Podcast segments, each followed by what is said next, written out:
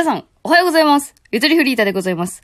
今回は、皆さんが見つけた人生の法則を教えてくれというようなお便りをどんどん紹介していく番組になっております。もう私がなんでこれを募集しようかと思ったかと言いますとね、最近バイト終わりに、あの、同じ時間に上がる女の子がいたんだけど、その子がね、もう制服脱いで、カバン開けるや否や、携帯を持ち、画面がちょっと見えたんでちょっと見たんですけど、あの、ツイキャスをね、やり始めてたんですよ。もうすぐね、私いるのに。もう配信始めての、ライブ配信始めての、バイト終わった瞬間に。マジで？と思って。そこまでシェアする時代になったんだったら、私たちは、このね、この人々が見つけ出したその法則をシェアすることによって、より良い人生を生きていこうというね、そのより有益なシェアをしていきたいなっていうことで、この企画を始めましたんで、どうぞよろしくお願いします。さあ、今回も、えーランダムで読んでいきます。さあ、行きましょう。最初の方、えー、こちら。えー、あー、この方、どなたなんだろうな。行きましょうか。えー、えー、用意しますね。はい。ラジオネーム、あたい、お手本になりたいの、さんの人生の法則です。明日やろうの、明日は永遠に来ない。いや、名言かい。名言かい、それは。明日やろうはバカ野郎ってあったね、ノブタをプロデュースで。小5の時に流行ったな、私が。明日やろうはバカ野郎だ。これ、韻を踏んでるから名言っぽく聞こえてるだけですよ。これ。皆さん結構騙されがちですけど、韻を踏んでるとね、みんなね、あ、これいいこと言ったんだって思う、と思うけど、だからどっちかって言ったらあなたのやつの方がね、名言ですね。明日やろうの明日は永遠に来ない。それですね。あの、最近見たツイートでね、これちょっとうまいこと言ってんなと思ったけど、まあちょっと賛否両論ありそうだけど、あの、美人は3日で飽きないし、ブスに明日は来ないっていうツイートがあって、め、なんかそこそこバズってた。まあね、そういうね、あの、見た目の話はね、まあそんなに好きではないんですけど、まあなんかバズってましたよ。はい、じゃあ行きましょう。次の方。あ、梅塩さんですね。あ、先に言っちゃった。さあ、行きましょう。えー、ラジオネーム、梅塩さんの人生の法則。めちゃくちゃお腹空いてるからと、大盛りを頼むけど、半分くらい食べたあたりで必ず後悔する。あ、わかる。全然わかる、それは。私さ、なんかさ、中華料理屋って基本的に量多いじゃん。なんか、あの、ラーチャー無理だよね。うん。後悔するんだよな。あと、あれ焼肉食べ放題とかもう全然、全然後悔する最近。いや、いつからこんなさ、すぐ胃もたれするようになっちゃったの？早くない？うん、なんか20超えて22、3、4。うん、4からかな？今年からかな？今年からちょっと焼肉の次の日体調悪くなるんだよね。いや、嫌やわ。もりもり食べたあの頃に帰りたい。さあ、続きまして、えーあ、梅塩さん第2個目。えーラジオネーム、梅塩2。耐熱じゃないガラスの器を電子レンジでチンすると割れる。普通のこと言うとる。普通のこと言うてる。人生の法則というより、これ科学の法則？な、なに普通。え、でも割れる？え、やったことないわ。普通のことじゃない。待って。ガラスの器をなんで電子レンジに入れた梅塩さん？え、冷静に冷静に。冷静に考えて。電子レンジ、危ないやろ。割れるんだ、そしたら。え、それは知らんかった。体張ってくれました。ありがとうございます。気をつけたいと思います。さあ、続きまして。はい、来ました。えー、準備準備。準備しますよ。ラジオネームキッチンタイマーさんの人生の法則。私の人生の法則は、私の悩み事くらいなら、どこかの天才が解決してる、です。あ、わかる、それすごい。生きてると困りごとって色々あるんですよ。エクセルで開業ができないとか、喋るのがすごく苦手とか、あと今日元気ないなーってこととか。そういう時、とりあえずググってみると、手順の書かれたホームページや本が出てきたりするんです。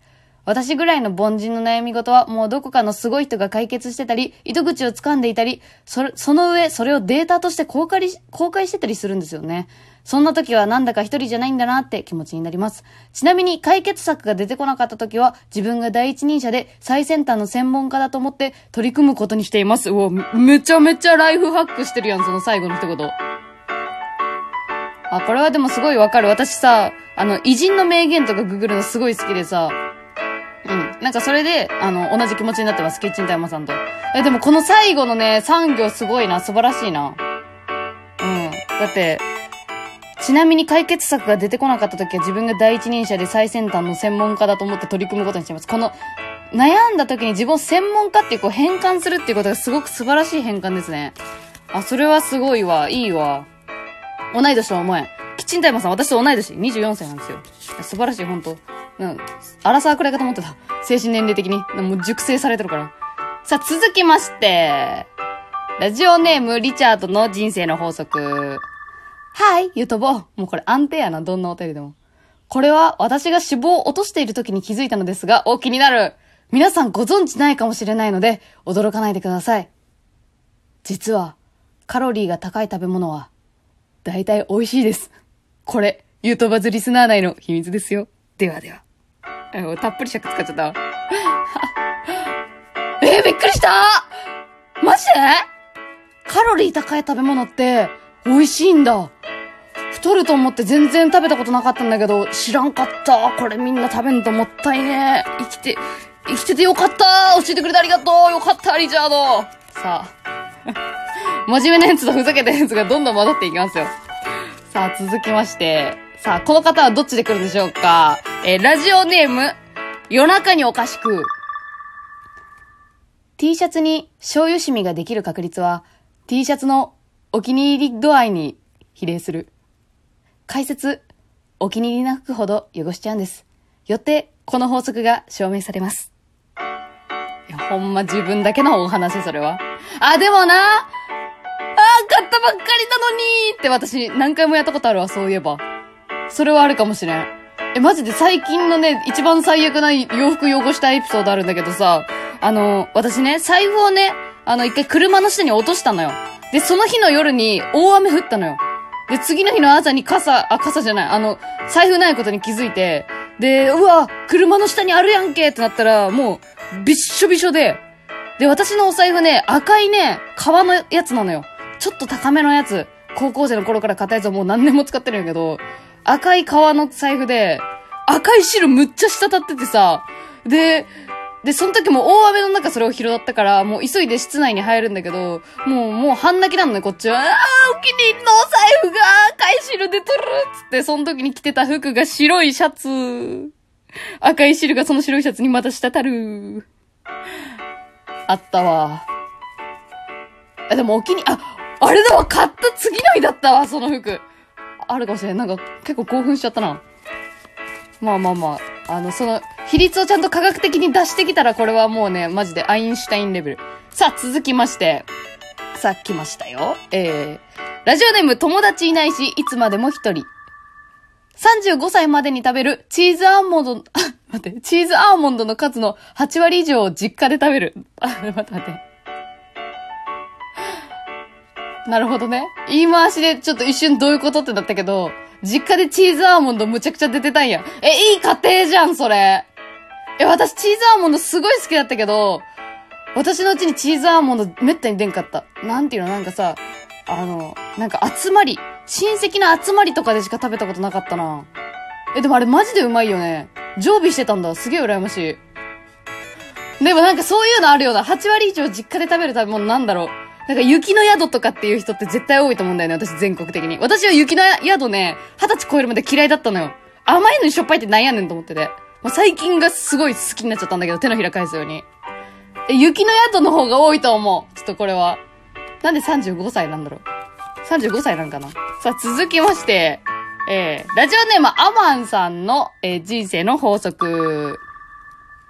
いわゆる猛女というか、強いというか、そんなママの子供は必ず男の子が生まれる。落合監督の奥さんとか、野村監督の奥さんとか、身の回りの一般人のカップルでも、このパターンが多い。ええー、そうか。やっぱ男性ホルモン多めなんかなそういう、なんか強そうな女の人って。え、待って、私どっち？私どっちやろう？私男性、あ、でも私男性ホルモン多いんじゃないかなって小学生の頃とかすごい気にしてたわ。あのー、産毛？足の産毛とかさ、なんかめっちゃ濃くてさ、あの、意味わからんくらい薄い男の子って多くない？え、産毛生えてないやんっていう。なんかそういう男の子に対して劣等感すごい抱いた。え、私は男の子生まれるかもしれへん。え、そうなの？これはなんかわかんないな。これは自分がいつかこう宿した時にでもちょっと確認したいなと思います。さあ、続きまして、えー最後です。ラジオネーム、友達いないし、いつまでも一人の2通目初めての一人暮らしでスーパーに買い物行った時、シャウエッセンの値段の高さに必ずビビる。わかる、これは私も、え、シャウエッセンマジで食いてーってなったけど、え、400円くらいするよね？確か。いやもう買わないからさ、高いっていうのは分かってるから。もう安い、あの、業務用ウインナー298円を買いますね、いつも。いやー、そう、多いわ。これはあるある、マジで。法則とかではない。いや、シャウエッセンの法則、どっちかっつったら、これは。というところで、あ、全部読んじゃいましたね。全部読んじゃいました。えー、今回のハイライト、いやー、今回のハイライトか。いやー、ちょっとな、キッチンタイマーさんのその、真面目なやつ、真面目な方のやつのリアルライフハックもいいんだけど、あー、これは、発表しましょう。今回、私の心に一番突き刺さった人生の法則、発表しますラジオネームリチャードおめでとうございます実は、カロリーが高い食べ物は、大体美味しいですありがとう教えてくれて 他のみんなブチ切れてるかもしれん。そんなんでええんかいみたいな。切れてるかもしれん。いや、こんなんでもいいんですよね、やっぱり。えーでも知らなかった。知ら、知らなかった。もういいか。あありがとうございます。面白かったです。あの、うん。こう、刻まれました、心に。ありがとうございました。薄い感じになっちゃった。えーちょっと、あ、あの、最後、あの、この曲で終わりましょうか。言うてもうあと20秒で終わりなんですけども。えー久しぶりにお便りを募集してみて、やっぱり楽しいなとは思いましたが、やっぱお題が難しいなっていうのはありましたよね。うん。あ、でもこの、人生の法則っていうのは実は2チャンネルのまとめスレで私すごい好きで見てたことがあって、高校生。あ、もう時間終わっちゃった。バイバイ。あは。